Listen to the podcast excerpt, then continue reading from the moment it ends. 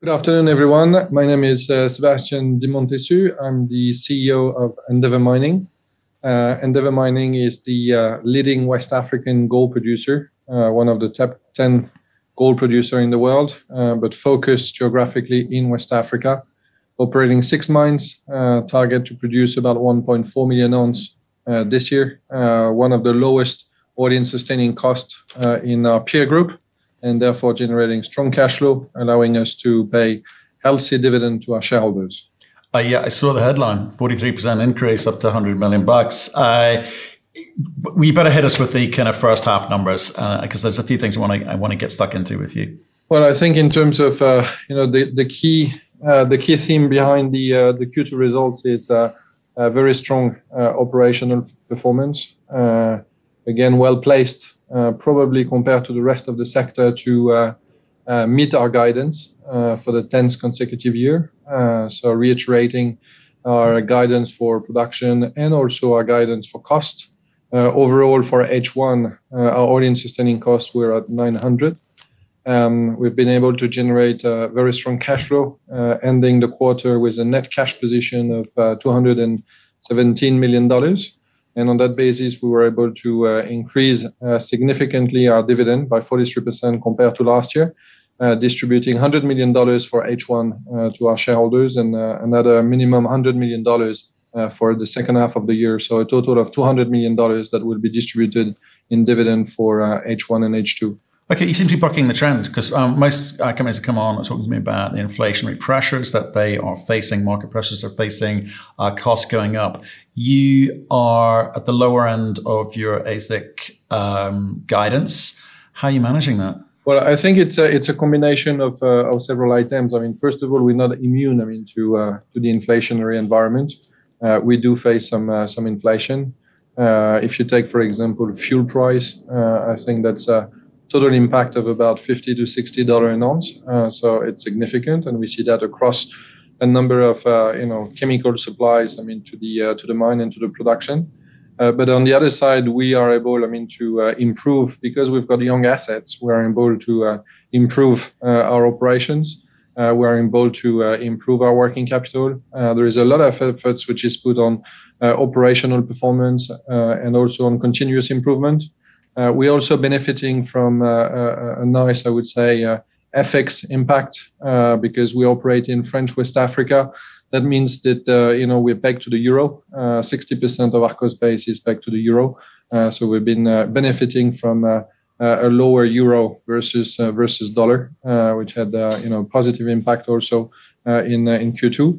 So overall, I think it's all about uh, you know putting the right efforts to be able to compensate for those inflation.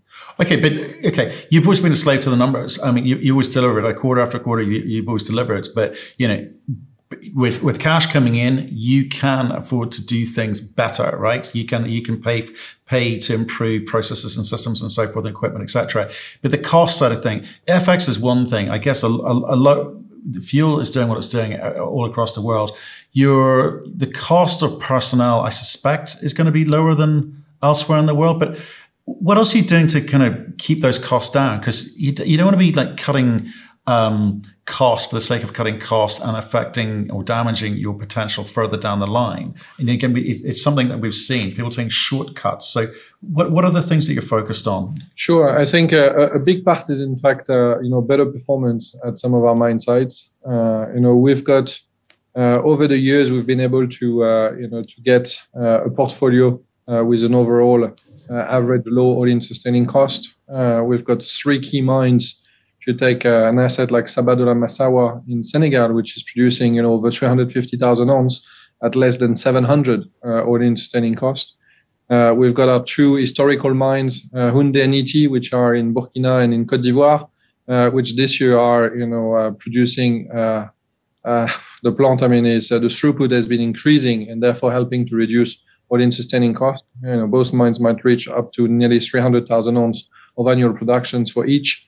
So we still have, you know, levers uh, in our portfolio uh, to be able to uh, increase the performance uh, of our mines. Uh, so it's not about just, you know, trying to reduce cost for the sake of reducing cost. it's really driving better performance across our mine sites. Right, and I guess what I'm trying to get at is like you know how much of this is uh, of the heavy lifting is being done for you. You know, if if you're producing increased grades, that that's going to do some of the heavy lifting for you in terms of driving the AISC down. But if it's increased performance from your team, that's that's the bit that interests me because it suggests there's something that can be done in the future, applied in, in the future to some of your other portfolio projects where it may be uh, more of the organic growth. So that, that's why I'm kind of interested in it. But here's the question I want to get to. So numbers are good. You're dishing out dividends. I think you you, you talked about you know a huge um, share buyback of like 38 million bucks so far in the first half of this year. That's all good, right? You're you're finding the best way to deploy capital, but it, your share price has been affected like everyone else, right? So you, you're doing the share buybacks. You're working at these huge, huge dividends. Um, you're producing a lot of huge frustration. with huge frustration. Huge frustration. Sure, I know, but it's it's. it's I'm to, again. It's just just as an investor looking out, and, and and I'm trying to say, well, I've got to pick the best companies. Yours on paper sounds fantastic. I'm getting big dividends. I'm, you're doing share buybacks. You're producing a lot of ounces. You're throwing off a lot of cash. You're in, you seem to be in control of things in West Africa, where you know South America seems to be doing its best to shoot itself in the foot more broadly, and even you know difficulties in tier one jurisdictions like North America. Um, it's all going swimmingly, but yet the market is nervous. It's risk off. It's, ca- it's cash in hand, even for a company like yours. It's super frustrating, right? Yeah, it is. I mean, that's exactly you know part of the discussions we had you know with the board. I mean, on the board we've got you know uh, two two significant shareholders that uh, uh, controls nearly you know 27% of the company, uh, and they're frustrated, which you know you can understand. But at the same time, they look at you know are we doing things correctly? And I think the answer is yes. How are we doing compared to the rest of our peer group? And I think that since the beginning of the year, with the second, you know, best performance, or you know, the the less underperformance, uh, I may say, you know, for the sector uh, since the beginning of the year, after Yamana, because of the acquisitions that they are, uh, you know, going through with uh, with Goldfield. So, yeah, I would say that uh, you know it's frustrating, but uh, at, at, the same time, um, if you're doing the right things, you know, there is a point where the market, you know. Um, comes comes your way. Uh, so we just need to continue like that. And one other thing I just wanted to highlight on on the question of uh, um, how do we mitigate inflation and so on. You know, uh, we we acquired, I mean, two companies, Semafo and then Teranga, over the last uh, two and a half years. Uh, so it takes time, I mean, to continue to turn around and improve around those assets that we acquired. What good example is, uh, you know, Wahgnion. Um, we have a policy where we we grow local talent. so we do grow as much as we can local talents. Um, Teranga, for example, was uh, at one of their mine site, Wahgnion, uh, they were operating with about 75 expatriates. We're now down to less than 40 uh, because we've been able to turn around, you know, the mine site and, and bring on board uh, very strong local management teams. That in itself, I mean, is good for the operations, is good for the, uh, you know, stakeholders that we're employing, but it's also very good on the cost side. Uh, you know, that's straight, you know, four to five million dollars saving, and this allows to compensate for a lot of inflation. So what we see around this, you know, inflationary environment, it's all about how much, you know, effort you put in trying to continue to improve your operation. You just can't say it is what it is. Inflation is going up, my cost is going up. No, I mean, you've got a lot of leverage, but you need to put a lot of efforts into it. So either you do it or you don't. Okay, so who's selling? Because what I what I what I want to understand is should I be thinking more like an institutional investor and be sitting and riding out this cycle because the fundamentals of your story are good, or if it's you know and therefore if it's retail selling, I can understand that there are different pressures in terms of um, you know disposable income, discretionary spend, etc., or nervousness more broadly. But if there are institutions selling, why would they? I think you know one the one of the key area that uh, you know we when we look at the uh, the gold sector um, is the uh, extreme volatility that uh, we've been through over the last uh, you know six months, uh, which means that when gold price goes down, I mean equity goes down, uh, but the same way, I mean if gold goes up, you know equity goes up, and I think that what we're probably on the verge is you know seeing gold price going up, and therefore the best gold equities to significantly significantly outperform the the gold the, the, the gold performance.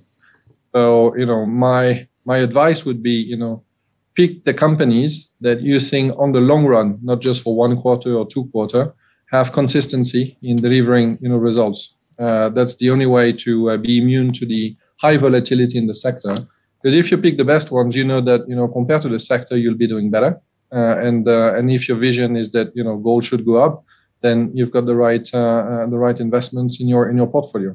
Okay, so if I if I look, as you said, it, it's kind of all relative at the moment. You know, your, your peers are down, the good companies are down, the bad companies are down, your peers are down, you're, you're, you're, down at the moment. How, are you inclined to take advantage of the situation? Because you're in the rarefied air, you're producing a lot of cash, right? You've talked to me in the past, you obviously the smart way in terms of return on capital invested is organic growth. But in an environment like this, are you tempted to look at some of these um, well, let's call them stra- stranded projects, i.e., whether it be cash constrained or the fact that the markets are just not in their favor at the moment. Maybe you could pick something up cheap. Is that, have you changed your thinking or have you opened your mind to, to that sort of thought? I think gold price environment doesn't change really uh, our thinking around, uh, you know, strategy. Uh, our preferred route remains uh, clearly uh, organic growth because this is where you get the best returns. that's for sure uh, we are lucky enough or blessed enough to have, and, and we've been working a lot on having uh, a significant, I would say, pipeline of growth projects, uh, which means that we're not short of ideas, you know, uh, for the next uh, the next few years. We're currently building the expansion of Sabodala-Massawa in Senegal. Uh, we just announced that we will publish our DFS for our greenfield project Lafigué in Côte d'Ivoire in the course of Q3. So we've got two significant projects which are coming up nicely. I mean, two projects that will continue to provide uh, significant ounces. I mean, Lafigué will be around 200, 250,000 ounces for more than 10 years at below 900 all in. So all those projects are contributing to maintain, I would say, our low cost. But at the same time, we continue to be opportunistic. You know, if there is something that comes up, you know, that is, uh, you know, appropriate for our portfolio. The only thing is we're not seeking, uh, you know, to just grow for the sake of growing in terms of production. It's all about does it improve the quality of the portfolio? Uh, so, you know, if it meets, you know, our return on capital employed targets and it can improve the quality of the portfolio, then yes, of course, uh, we will look into it. Okay, well, let's talk about that layering. Okay, so um, Sabodala-Massawa, DFS came out in Q2. You've got the Lafigué um, DFS coming out in Q3. And it's going to give you a good, a good sense of the kind of costs involved for these things. And, and, and I'm just wondering in this environment, you know, do you, how do you play it? Because, you know, you could delay that capital allocation, um, because it just doesn't make sense at the moment and wait to see how this inflationary environment plays out. No, it's a, it's a very good question. Uh, you know, initially, I mean, the market was expecting us to come out with construction decision for those two projects at the beginning of the year.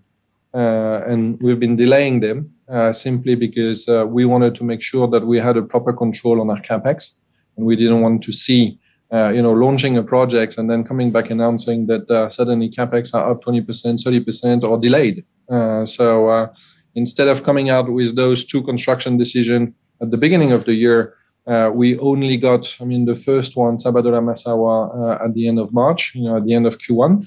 Um, what is interesting, and for me, it's a good example of how we're seeing for the next one, is so far we've committed about a bit more than 30% of the capex, uh, and we haven't seen any increase compared to our budget, uh, which means that when you are smart, I mean, you are able to uh, contain, I would say, this uh, inflationary environment. Uh, so uh, for Lafigué, I mean, we said, you know, we need more time because we need to work around the capex, and we need to make sure that it does meet all the criteria that we want for greenfield projects. I think we're getting there. Uh, you know, I'll give you one example. We had initially a $15 million cost uh, for the camp uh, for Lafigué. Uh, we were able to find one at $6 million, which was uh, sitting in Turkey, which was initially for Rio Tinto that they uh, decided, I mean, not to move on.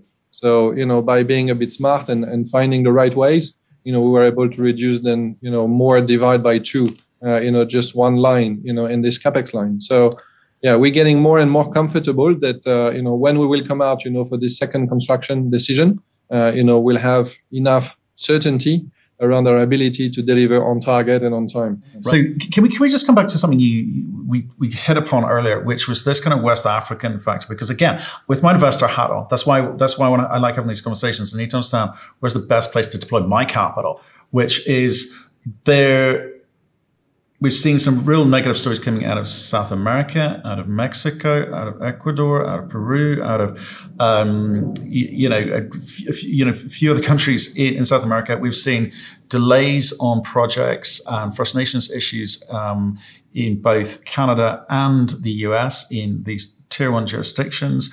Um, Africa, in terms of doing business, are you are you intent on staying focused on Africa, Africa because that's what you know, or are you staying, are you fixed on Africa because it's easier to do business there? I think you know you always need to assess, you know, where is your competitive edge, uh, you know, versus our peers, uh, and uh, you know, clearly, I think we've got, you know, a strong understanding on how to operate uh, in West Africa in particular. This is why we've been concentrating our efforts there.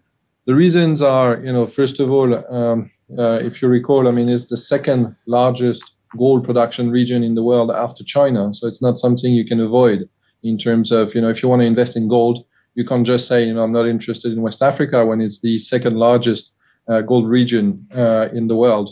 Uh, second, it's been for the last 10 years the biggest one in terms of discoveries. Uh, so, you know, if you want to make organic growth, you know, those are the areas you want to focus on. Uh, so, you know, those, those were two, you know, critical areas. The third one is clearly what we've seen is uh, if you're agile and if you're able to uh, understand your stakeholders, uh, you can go fast and at low cost. And that's what I think we what we've been demonstrating over the years and the years. Uh, you know, each time we've built a mine, whether it's Houndé or Ity over the last few years, you know, we came out, you know, on time, on budget, and each time probably, you know, it took us, you know, 40%, 30% cheaper than building the same project in North America and probably took us about half the time uh, in terms of lead to construction and to uh, and to first gold pour compared to you know North America or Australia. Uh, so yes, I mean it's it's a, it's a very very very attractive area uh, for uh, discovering, building, and operating. How do you feel about the public markets? Again, in environments like this, emotions come to play, right? And decision making gets affected by not just investors, by retail investors, by institutional investors, but also you know the boards themselves would you, if you did this again, would you run it as a public company? well, you know, I think it all depends on uh, uh, what's your ambition. Uh, you know, being a listed company helps you, uh, you know, grow quickly. Uh, you know, your uh, your business. if you think about it, less than six years ago, we were a 250 million dollar market cap company. you know, we're now about six billion dollar company integrated into the FTSE 100. Uh, you know, in order to do that, uh, given the amount that is invested in the business, uh, we invested probably over a billion dollar uh, in capex and exploration. Uh, you know, you can't do it just with uh, you know private funds. so the market has been, from that perspective, has been efficient. You know, to help us grow quickly. now it comes also with some downside. you know, volatility, which is not easy. But I think where we've been mitigating that is having, you know, two strong shareholders uh, that have been backing us, you know, since the beginning. So when you've got, you know, uh, close to 30% of your register, which is controlled by, you know, two entrepreneurs, uh, it helps you keep, you know, an entrepreneurial spirit uh, so that you remain lean, agile, focused, uh, and, and really onto what is important for any companies, which is generating cash flow and returns. Right. And, and those, obviously, those two shareholders they understand the the, the project um, personality, right? You know, the, the, the, who you want to be. You want you want to be entrepreneurial in, in, in, spirit, but obviously deliver on the numbers, which you have been doing quarter over quarter, okay, um, which is great. What about these institutional um, shareholders? Do they do they like that? Do they are you getting any pushback from them in terms of the strategy? Do they want you to do M and A because it because it feels good, it sounds good. Other people are doing it. You mentioned Yamana Gold Fields. It it it um, captures people attention, whereas the kind of organic growth it's quietly steady getting steadily getting on with the business of doing business, but it doesn't have that sex and sizzle to it. So w- w- do you come against come up against it's that? A, it's a very good question, um, and and you know my my experience is um, you've got um, very often you've got conflicting strategies between your own shareholders, uh, in particular investment funds. Uh, so what you need uh, is to make sure that you have your own you know vision, uh, and hopefully that aligns with the one you want to attract give you one example, you know, some people will tell you, oh, do buyback, don't do dividends. Either will tell you, do dividends, don't do buybacks. Others will tell you, uh, don't edge because I want the full exposure, I mean, to the gold upside. But those which are saying that are exactly the same ones which are selling your stock when gold price is going down. Uh, and therefore they're not there anymore, you know, when you're going into the downturn. So I think what's very important is to be very, very strong on what are your priorities, outline your priorities, and then be sure that you know the right investors you know are coming uh, and in your register. Uh, because otherwise the, the difficulty or the mistake is trying to follow uh, you know the flavor of the day in the market uh, because the flavors change you know every time. Uh, remember 10 years ago it was all about size you know be bigger be bigger be bigger. I mean uh, returns were just miserable. I mean it was a it was absolutely a disaster for the industry so uh, you know, people shouldn't have listened, you know, to investors telling them be bigger just for the sake of being bigger. So I think we need to look at you know gold mining companies as any other companies that can compete with other sectors. Uh, so all about you know returns being properly managed, uh, cash flow generation, and rewarding shareholders.